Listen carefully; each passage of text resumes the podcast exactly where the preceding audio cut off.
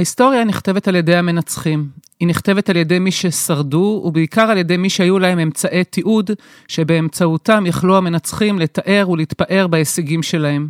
זאת אומרת, ההיסטוריה היא לא תמיד באמת מה שקרה, אלא מה שאנשים קראו או למדו שקרה. אחת הדוגמאות לעיוות היסטורי שכזה, היא הדעה הרווחת כאילו מרקו פולו, בן המאה ה-13, אותו צעיר איטלקי בן למשפחת סוחרים שהפך לאגדה עוד בחייו, היה הראשון שתיעד את דרך המשי. הספר שלו, מסעותיו של מרקו פולו, נחשב לספר המסעות המפורסם ביותר בעולם, והייתה לו השפעה עצומה על בני תקופתו. גם בנימין מתודלה, שכתב ספר מסעות מעורר השראה כ-150 שנים לפני מרקו פולו, לא היה הראשון שתיעד את הסחר באזור אסיה התיכונה. כי כמה מאות בודדות של שנים, עוד לפני מרקו פולו ובנימין מתודלה, העלו על הכתב ותיעדו את חיי היומיום ואת עסקי המסחר שלהם, יהודים שחיו, פעלו וסחרו על דרך המשי. לרוע מזלם של אותם סוחרים יהודים שפעלו שם סביב האלף הראשון, כתבי היד שלהם, התעודות, הרשמים, המסמכים, הושמדו, נבזזו ונשרפו, כשהחלה פלישת המונגולים בתחילת המאה ה-13.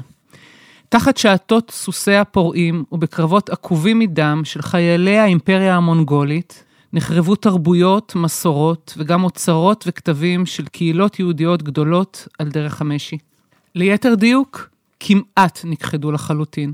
כי בשנות ה-90 של המאה ה-20, לפני פחות מ-30 שנים, נמצאו אי שם, במערות בעמק במיין, כ-240 קילומטר צפונית לכבול, בירת אפגניסטן, כמה מאות כתבי יד המעידים על חיי המסחר התוססים והמצליחים של היהודים באזור. הנה סיפורה של הגניזה האפגנית וסיפורן של הקהילות היהודיות באסיה התיכונה, שהייתה להן תרומה עצומה בהפיכת דרך המשי לעורק הכלכלי הראשי שחיבר בין המערב למזרח במשך מאות רבות של שנים.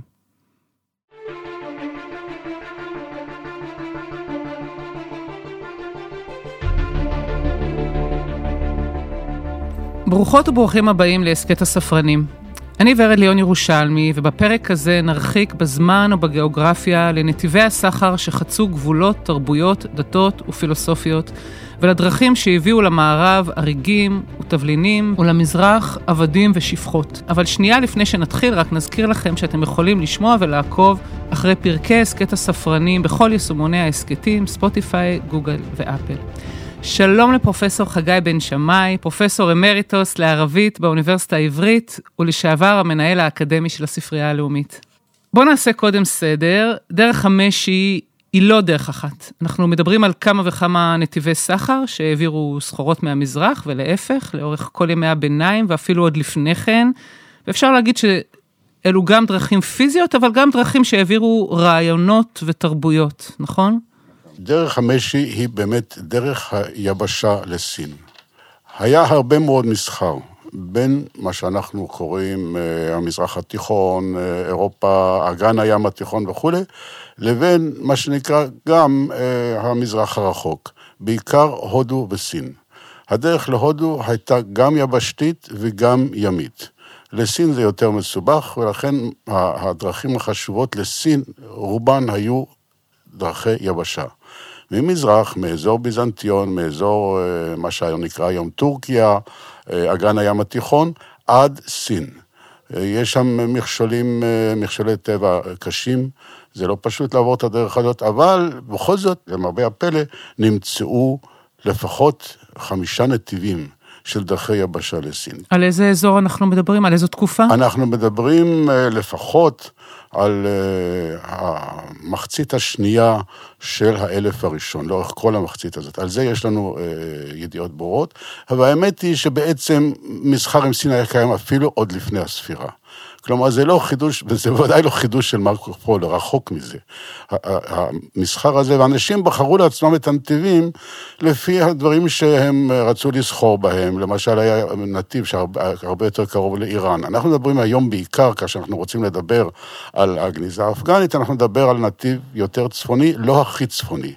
אנחנו מדברים על נתיב ש, שהוא אה, בין שני הנתיבים הצפוניים ביותר, הנתיב שיעניין אותנו בתוכנית היום, הוא ה, ה, ה, אה, זה שלפני האחרון, הצפוני ביותר, ששם, כמובן שההבדלים בין הנתיבים האלה גם הם נתיבים של אה, המצרכים או המוצרים שמעבירים בדרכים האלה. בעיקר זה נקרא דרך המשי, כי הדרך הזאת מובילה אל סין ומסין, והסינים כידוע בין שאר ההמצאות הנהדרות שלהם המציאו את המשי. אה, צריך בשביל זה הרבה... שאר רוח כדי להבין שמהפרשות של תולעים אפשר לעשות אה, טקסטיל אה, יוקרתי. זה, זה בעצם הסיבה שאותו גיאולוג גרמני בשם אה, פון ריכטהופן קרא לדרך המשי בשם הזה, אבל עברו בה גם הרבה מאוד סחורות אחרות. הרבה מאוד סחורות אחרות. מה אנחנו יכולים להגיד על איזה סחורות? למשל, תבלינים. צריך לדעת שתבלינים לא רק נותנים טעם טוב לאוכל, היה לתבלינים תפקיד הרבה הרבה יותר חשוב. בעולם בלי מקררים, המזון מתקלקל. תבלינים הם אחד האמצעים החשובים ביותר, ולכן האנשים היו מוכנים לשלם מחיר רב כדי לקנות חומר שהם יוכלו לשמר מזון לתקופות ארוכות. בעיקר חומרים, בעיקר מזונות כמו בשר, דגים. כן, דברים שמתקלקלים. נכון, אז זה או מלח או תבלינים או גם וגם. ולכן תבלינים היו בהחלט מרכז. עוד דברים, אבנים טובות, תכשיטים יוקרתיים, כל הדברים האלה. אבל הדברים האלה שאתה מדבר, זה בעצם דברים שעברו מהמזרח למערב, אבל עברו מהמערב למזרח גם סחורות וגם היה סחר בבני אדם, עבדים ושפחות מין, שעברו מאירופה לסין. בכלל, אה, שפחות ועבדים, אלה היו מוצרים אה, שנמכרו בכל הכיוונים, ממזרח למערב, מהמערב למזרח. אה, למשל, זה נכון, הערבים או המוסלמים, דרומה מדרכי המשי, נזקקו בעיקר לעבדים שהגיעו ממרכז אסיה. תאמיני או לא, מי מכר את העבדים האלה לסוחרים? ההורים שלהם. בתור מקור הכנסה למשפחה. יש משפחה עם עשרה ילדים, רוצים להיפטר מחלק מהם, יש ביקוש להם במזרח התיכון, הנה, דבר נהדר. אז בעצם אפשר היה לקרוא לדרך הזאת גם אה, דרך התה, או דרך התבלינים, או דרך העבדים, או דרך החרסינה, אבל הבחירה בדרך המשי כנראה הייתה בחירה די אה, מקרית. זה גם היה מוצר מאוד ייחודי, המשי בהתחלה. אבל אני יכול להגיד לך, אה, הנייר, אחד הדברים, אחת ההמצאות הכי חשובות בתחום התרבות דווקא, שאפשר כתיבת ספרים במקום הקלף היקר מאוד, או הפפירוס המתפורר, הנייר היה המצאה אדירה. של הסינים. של הסינים לגמרי, ומהמאה התשיעית ואילך יש חדירה של יותר ויותר נייר. אה, אני יכול להגיד לך שבספרד עוד במאה ה-12 בקושי הכירו את הנייר. זאת אומרת, זה היה תהליך מודרג. אה, בארץ ישראל, כבר בסוף המאה העשירית, מכירים את הנייר, יש תעשיית נייר. אז זו הכוונה כשאנחנו מדברים על כך שדרך המשי זה לא רק סחורות, אלא גם רעיונות, גם תרבויות. לאט לאט למדו באזורים שממערב לסינים, איך לייצר ולהשתחרר מהתלות במקור הסיני. הם למדו לעשות נייר, ונייר זה, זה, זאת אחת המהפכות הכי חשובות בהפצת התרבות והספרים. זה הוזיל בעשרות אם לא מאות אחוזים את הפקת הספרים. כלומר, לא רק להביא נייר מסין, אלא ללמוד לייצר. ממתי אנחנו יודעים על אה, יהודים אה, שפעלו, סחרו על דרך המשי?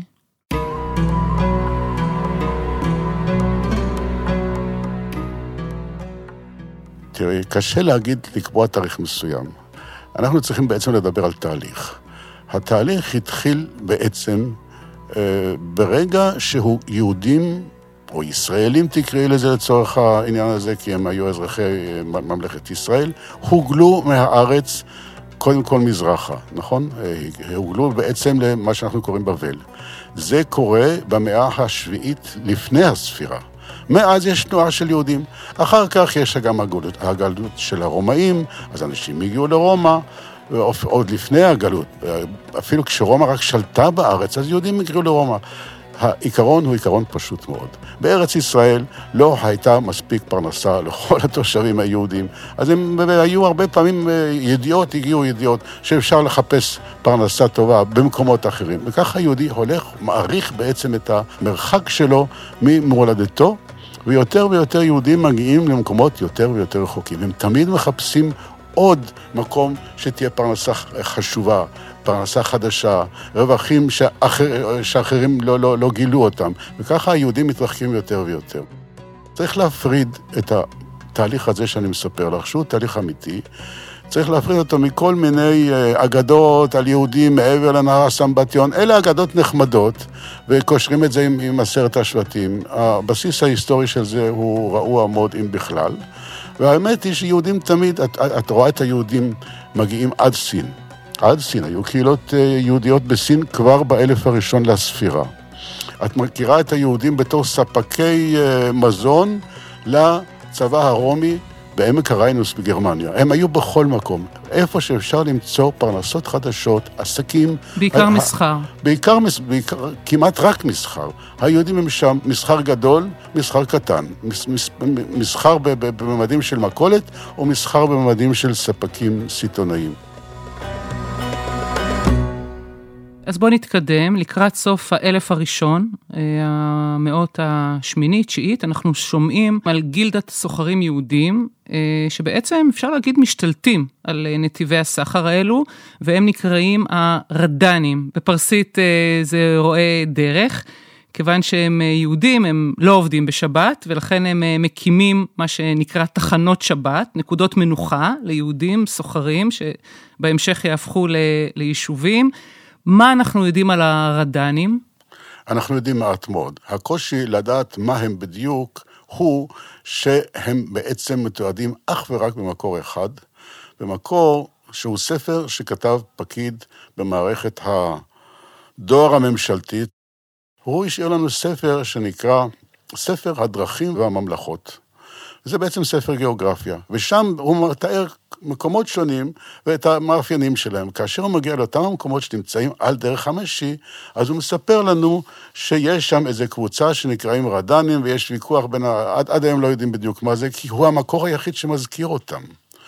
אם הוא חי במאה התשיעית, אז כנראה שהוא הכיר את זה. זאת אומרת, ההנחה של, של החוקרים היא שהם היו קיימים קצת לפני שהוא כתב, וקצת אחרי שהוא כתב, ואחר כך הם נעלמו. אנחנו נקרא עוד מעט מסמך מעניין של אותו פקיד דואר, ורק אה, נספר, נציין ככה איזושהי אנקדוטה שאומרים על הרדנים, שהם אה, המציאו את הצ'קים שאנחנו משתמשים בהם עד היום, או לפחות היו מהראשונים להשתמש בחלופה הזאת, כיוון שהיו הרבה מאוד אה, שודדים.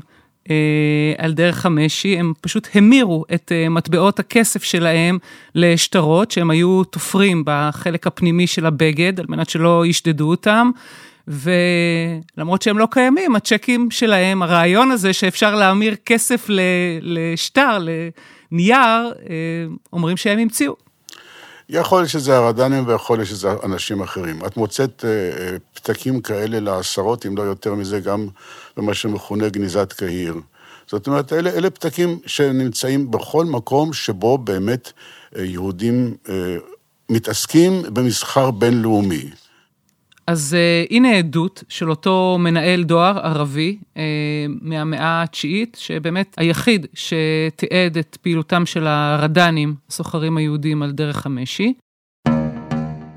הסוחרים היהודים, הרדנים, שהם מדברים פרסית, יוונית, ערבית, פרנקית, ספרדית וסלאבית, הם נוסעים מן המערב אל המזרח, ומן המזרח אל המערב, ביבשה ובים, מן המערב הם לוקחים איתם סריסים, שפחות, נערים, אריגי משי מקושטים, פרוות וחרבות.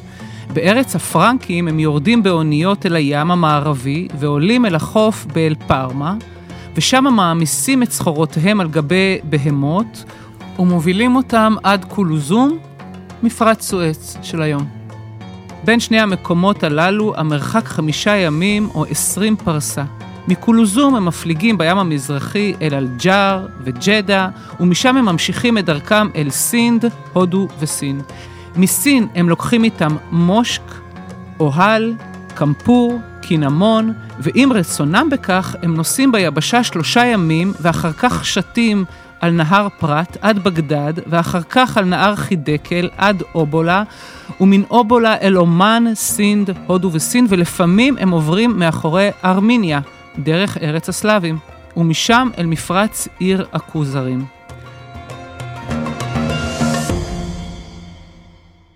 אז בעצם הקטע הזה מלמד אותנו גם על ההיקפים הגיאוגרפיים האדירים של הרדנים, גם על מגוון הסחר העשיר שלהם, וגם על הלוגיסטיקה העצומה שהייתה כרוכה במסחר הזה. מה שחשוב במה שאת אמרת הרגע הוא הדבר המופלא והייחודי של היהודים כיודעי לשונות רבות מאוד.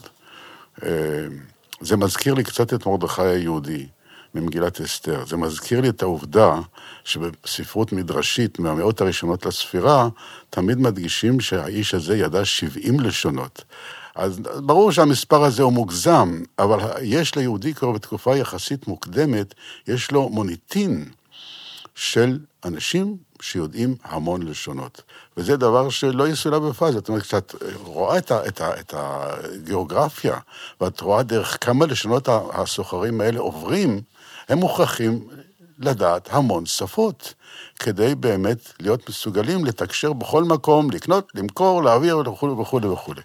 זה בלי ספק דבר שבהחלט מאפיין את הסוחרים היהודיים בכל התיאורים של היהודים במסחר הלאומי, מהמערב הרחוק במרוקו עד עד, עד אפגניסטן או עד, עד, עד, עד סין. אבל אנחנו גם מדברים על תקופה של שיא המתח בין האסלאם והנצרות, בשנים עוד שלפני מסעות הצלב, והיהודים הם גם מהווים סוג של גורם אה, מתווך בין אה, שתי דתות שנמצאות בעימות... אה, לא רק דתות, בין שני אזורים תרבותיים.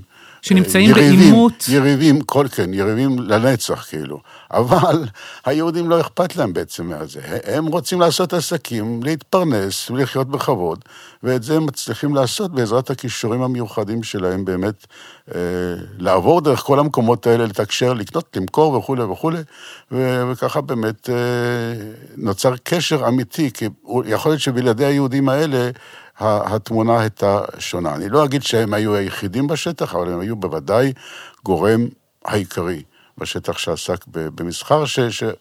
כדי לקיים אותו, היה באמת צורך להיות מסוגלים לתקשר במגוון כל כך גדול של שפות לאורך אה, אלפי קילומטרים.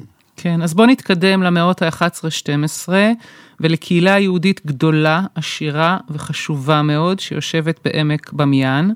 שבחבל הארץ חורסן, היום זה אזור אה, צפון-מזרח, אפגניסטן. אה, ואגב, אם השם נשמע לכם אה, מוכר, זה בדיוק האזור שבו שכנו אותם פסלי בודה הענקיים שהטליבן הרס ופוצץ למעשה בשנת 2001 במהלך המלחמה באפגניסטן, אותה מלחמה שפרצה אחרי הפיגועים במגדלי התאומים. האזור הזה היה אז אחד הצמתים החשובים ביותר על דרך המשי, ואנחנו יודעים על הקהילה הזאת, אותה קהילה יהודית שישבה שם, הודות למה שנקרא הגניזה האפגנית. קודם כל, צריך אה, להבין, אסור להשליך את מה שאנחנו חושבים על הארצות האלה היום. אנחנו רואים בזה עולם שלישי, ומקומות אה, מפגרים וכולי וכולי. אנחנו מדברים על אזור, אותו אזור, שהנתונים שלו רחוקים מאוד מזה. זה אזור שיש בו כלכלה פורחת. זה אזור שיש בו מדעים, שבמערב איש לא חלם עליהם. אה, יש שם אסטרונומים, יש שם פילוסופים, חשובים מאוד. אה, זה לא רק האזור הזה, זה, זה האזור שבעצם נשלט מבגדד. בגדד הייתה הבירה התרבותית והכלכלית של כל אגן הים התיכון ומזרחה. את זה צריך להבין, אסור להשליך על זה את המצב היום. אז איפה נמצאה הגניזה האפגנית ולמה היא כל כך חשובה? כמו שאמרנו, היא לא נמצאה באפגניסטן, היא נמצאה בחורסן. אנחנו קוראים לזה היום אפגניסטן. עכשיו לעצם העניין. מאמצע שנות התשעים של המאה הקודמת, התחילו להגיע ידיעות למערב, אה, בעיקר אה, ארכיאולוג סקוטי ש, שפעל באפגניסטן, על אה, מסמכים יהודיים שנמצאו בכל מיני חפירות באפגניסטן.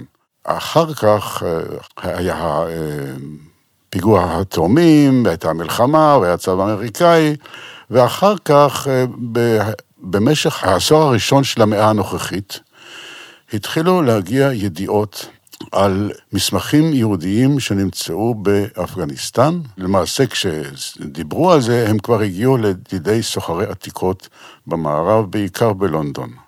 ומה יש במגילות האלה, בכתבים האלה, שהם כל כך חשובים? מה כתוב בהם? קודם כל, אני אתן הגדרה כללית. עד שהגיעו הממצאים האלה לידינו, אנחנו ידענו על יהודים באפגניסטן רק על פי מצבות בבתי קברות. זאת אומרת, פה יש עדות על זה שיהודים מתו שם, אבל אנחנו לא, לא, לא, לא ידענו עד שהגיעו המסמכים האלה, איך היו היהודים החיים שחי שהיו שם. זאת הייתה פעם ראשונה בהיסטוריה של המדע, של, של אה, מחקר אה, קהילות ישראל באסיה התיכונה או באפגניסטן או משהו, שאנחנו שומעים על יהודים חיים. זה, זה, זה, זה ממצא עצום, ולא פיסת נייר אחת, מאות מסמכים מתכנים שונים.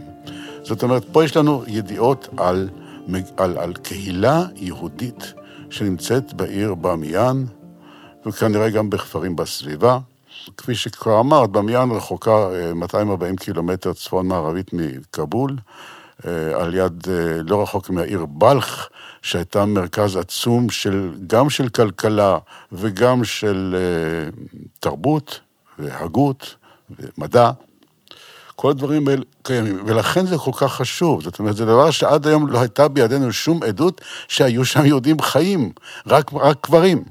וחלק גדול מאותם כתבים גם עוסקים במסחר, במה שהיהודים האלה באמת עשו. גם במסחר, נכון, זה חשוב מאוד. זאת אומרת, אה, וגם אה, אנחנו נוכל אולי להציץ לפחות במסמך אחד מכל המסמכים שנמצאו שם ולראות שיש שם דברים, תופעות שאנחנו לא כל כך אה, מכירים אותם ממקומות, ממקומות אחרים. למשל, שיהודים שחיים שם הם בעלים של נדל"ן. להיות יהודי בימי הביניים, בעל אדמות, זה דבר מאוד לא נפוץ, לפחות במערב. נכון. עכשיו, במזרח זה לא חד משמעי, ופה זה חד משמעי בכיוון ההפוך. היהודים שם, עכשיו, מה שבעצם יכול להיות, יכול להיות שאין בידינו גניזה במובן המקובל של המילה. זאת אומרת, שפה אה, יהודים אה, שמים, אה, מאחסנים באיזשהו מקום מסמכים שאולי יש בהם שמות קדושים, ולכן הם שומרים את המסמכים כדי לעשות סוף מכובד. זה לא בטוח שזה המקרה. המסמכים האלה קיימים, והם מראים לנו, כפי שאמרת, יש שם עדויות מאוד מעניינות על הפעילות הכלכלית של היהודים. הם בעלי קרקעות, הם uh, עושים עסקים, הם מוכרים, הם קונים, uh, כולל תוצרת חקלאית. אז בואו נכיר דרך מסמך אחד מתוך הגניזה, שטר אישור, שהוא בעצם uh, מסמך משפטי של בית דין מוסלמי, שמעיד על עסקה בין מוסלמי ויהודי. שטר אישור שעל פיו חוסיין בן חסן חוכר שלוש חלקות קרקע השייכות ליהודה בן דניאל אבו נאסר בכפר רם קארי. החכירה לשלוש שנים כולל הלוואה של חיטה ומספוא. בסוף תקופת החכירה, הלווה מתחייב להחזיר לבעל הקרקע בנפח פי שלושה מנפח ההלוואה. המסמך נחתם בחודש רג'אב, שנת 430 להיג'רה, שאנחנו מדברים על בערך חודשים מר, מרץ-אפריל 1039. כמעט לפני אלף שנים, מסמך אותנטי. חוץ מפרסית, אה, באילו עוד שפות המסמכים האלה כתובים? הם כתובים פרסית שכתובה באותיות ערביות, פרסית יהודית שהיא ייחודית ליהודים, זאת אומרת, היא נכתבת באותיות עבריות וגם משלבת מילים בעברית. אותו דבר לגבי ערבית, ערבית של מוסלמים, באותיות ערביות, ערבית יהודית, באותיות עבריות. עם שילוב של אה, מילים בעברית. בנוסף לזה, עברית וארמית. סך הכל שש שפות, ועכשיו אה, נשאר לנו לומר למה, למה כל שש השפות האלה. זאת אומרת, הערבית משמשת לשתי מטרות. הערבית משמשת קודם כל למסמכים אה, מסמכים משפטיים. רשמיים יותר. רשמיים, שנכתבים בבית דין אה, מוסלמי. והמסמכים האלה מעידים על עסקאות בין היהודי והמקומי הלא יהודי. וזה לא רק תחנות שבת, אבל תחנות שבת הן חשובות במיוחד. מדוע? כי אנחנו רואים שלפחות הערבית היהודית, הערבית, הפרסית היהודית, העברית והארמית, כולם שייכות בעיקר לחלק התרבותי, לרוח.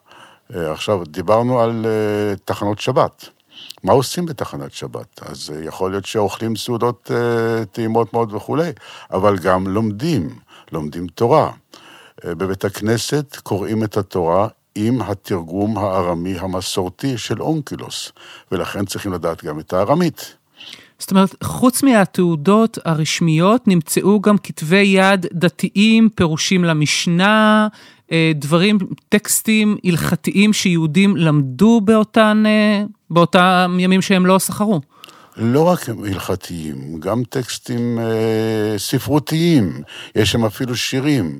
אז אנחנו מדברים על עושר אה, תרבותי, רוחני, ספרותי מאוד אה, גדול ואיכותי של קהילה, כנראה שהייתה שם בסביבות ה-200 שנה.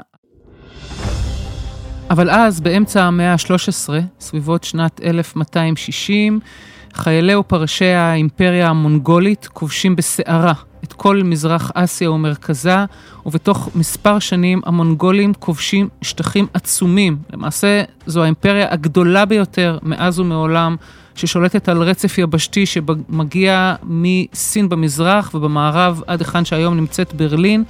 הם זורעים הרס נוראי, שורפים, בוזזים ומשמידים כמעט כל מה שנקרא בדרכם, ובין השאר מחריבים גם את מרבית הקהילות לאורך דרך המשי, ובהן גם הקהילות היהודיות.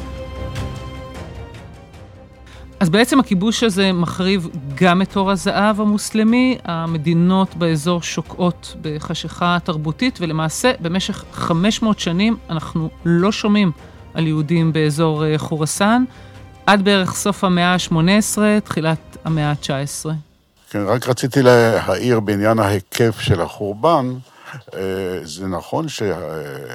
הוא היה מורגש, או הנזק שלו היה מורגש בעיקר במה שאנחנו קוראים היום אפגניסטן, שזה מונח שנוצר במאה ה-18, ובמקומות אחרים, כמו למשל בוכרה, החורבן לא היה אה, מוחלט. בשביל המאזין הישראלי חשוב גם אה, לדעת שבכל זאת היה מי שעצר את השיטפון המונגולי, וזה היה בייברס, השליט הממלוכי של מצרים, שעצר את המונגולים בקרב מפורסם בעין חרוד. למזלנו הרב, כי ככל הנראה אם המונגולים היו כובשים גם את ארץ ישראל, לא היינו זוכים להכיר הרבה אתרים ארכיאולוגיים שנשארו כאן במשך אלפי שנים. אולי כדאי גם להזכיר שהיום כאשר אה, שואלים הרבה הוגים מוסלמים אה, מה קרה לכם ואיפה המדע המוסלמי וכדומה, אה, תשובה נפוצה מאוד, שבעצם האשמה היא בחורבן וההרס שהכובשים המונגולים המיתו על כל מרכזי התרבות האסלאמיים. ובאמת אה, מאותה תקופה, מרכז הכובד התרבותי, הכלכלי, המסחרי, עובר מן המזרח למערב. מתחיל, מתחיל עידן המסעות, גילוי הארצות. זה תהליך, אה, כמו כל תהליך היסטורי, זה תהליך מודרג מאוד. אז מתי שוב אנחנו שומעים על הקהילות היהודיות באפגניסטן? הקהילות היהודיות באפגניסטן בעצם נוצרו כהגירה משני מרכזים.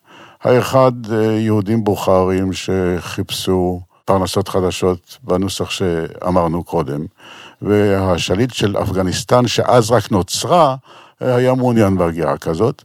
בנוסף לזה, יש פרשה מפורסמת של אסלום כפוי של יהודי העיר משהד, שנאלצו לחיות כמו אנוסים, כלומר, אנשים שכלפי חוץ הם מוסלמים, אבל בסתר ממשיכים לחיות כיהודים. וחלק ניכר מהיהודים האלה, נמאס להם לחיות בחיים הכפולים האלה, והם, גם הם היגרו לאפגניסטן. וככה בעצם הקהילה האפגנית החדשה במאה ה-18 נוצרה מהגרים שבאו מצד אחד מבוכרה, מצד שני ממשהד בפרס. והחל מסוף המאה ה-19, תחילת המאה ה-20, אנחנו רואים נהירה מאוד גדולה של יהודים לארץ ישראל. אה, מאפגניסטן, גם כמובן למדינות נוספות. היום אין בכלל יהודים באפגניסטן. אתה חושב אבל שיש איזשהו סיכוי למצוא עדויות נוספות לאותם חיי מסחר ורוח תוססים של היהודים אז, לפני הכיבוש המונגולי? אני יודע שאנשים שנסעו לשם אה, בשנים האחרונות, אחרי גילוי הגניזה הזאת, אה, ניסו למצוא אנשים שאולי אה, יסכימו למצוא או לחפש, לחפש ולמצוא עוד. אני יכול גם להעיר בשוליים בסוף, שהיו כמה ידיעות על יוזמות של פוליטיקאים אפגניים להחזיר לאפגניסטן את מה שנשדד ושאנחנו קוראים לו הגניזה האפגנית.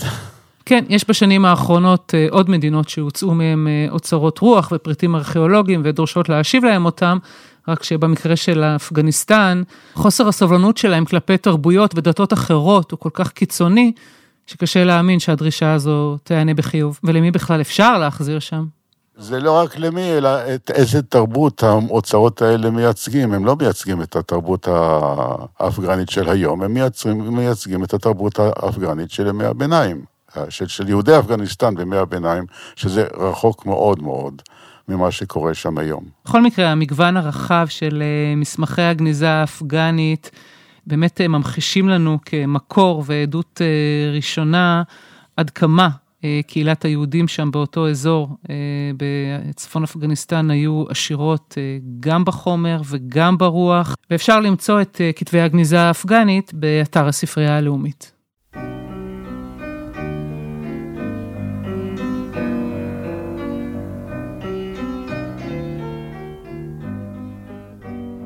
אני מודה לך מאוד, פרופסור חגי בן שמאי, לשעבר המנהל האקדמי של הספרייה הלאומית, ומי שהביא את הגניזה האפגנית לישראל. היה שותף פעיל בהעברת החומרים האלה, בהחלטות על הרכישה ובמאמצים להעשיר את הספרייה הלאומית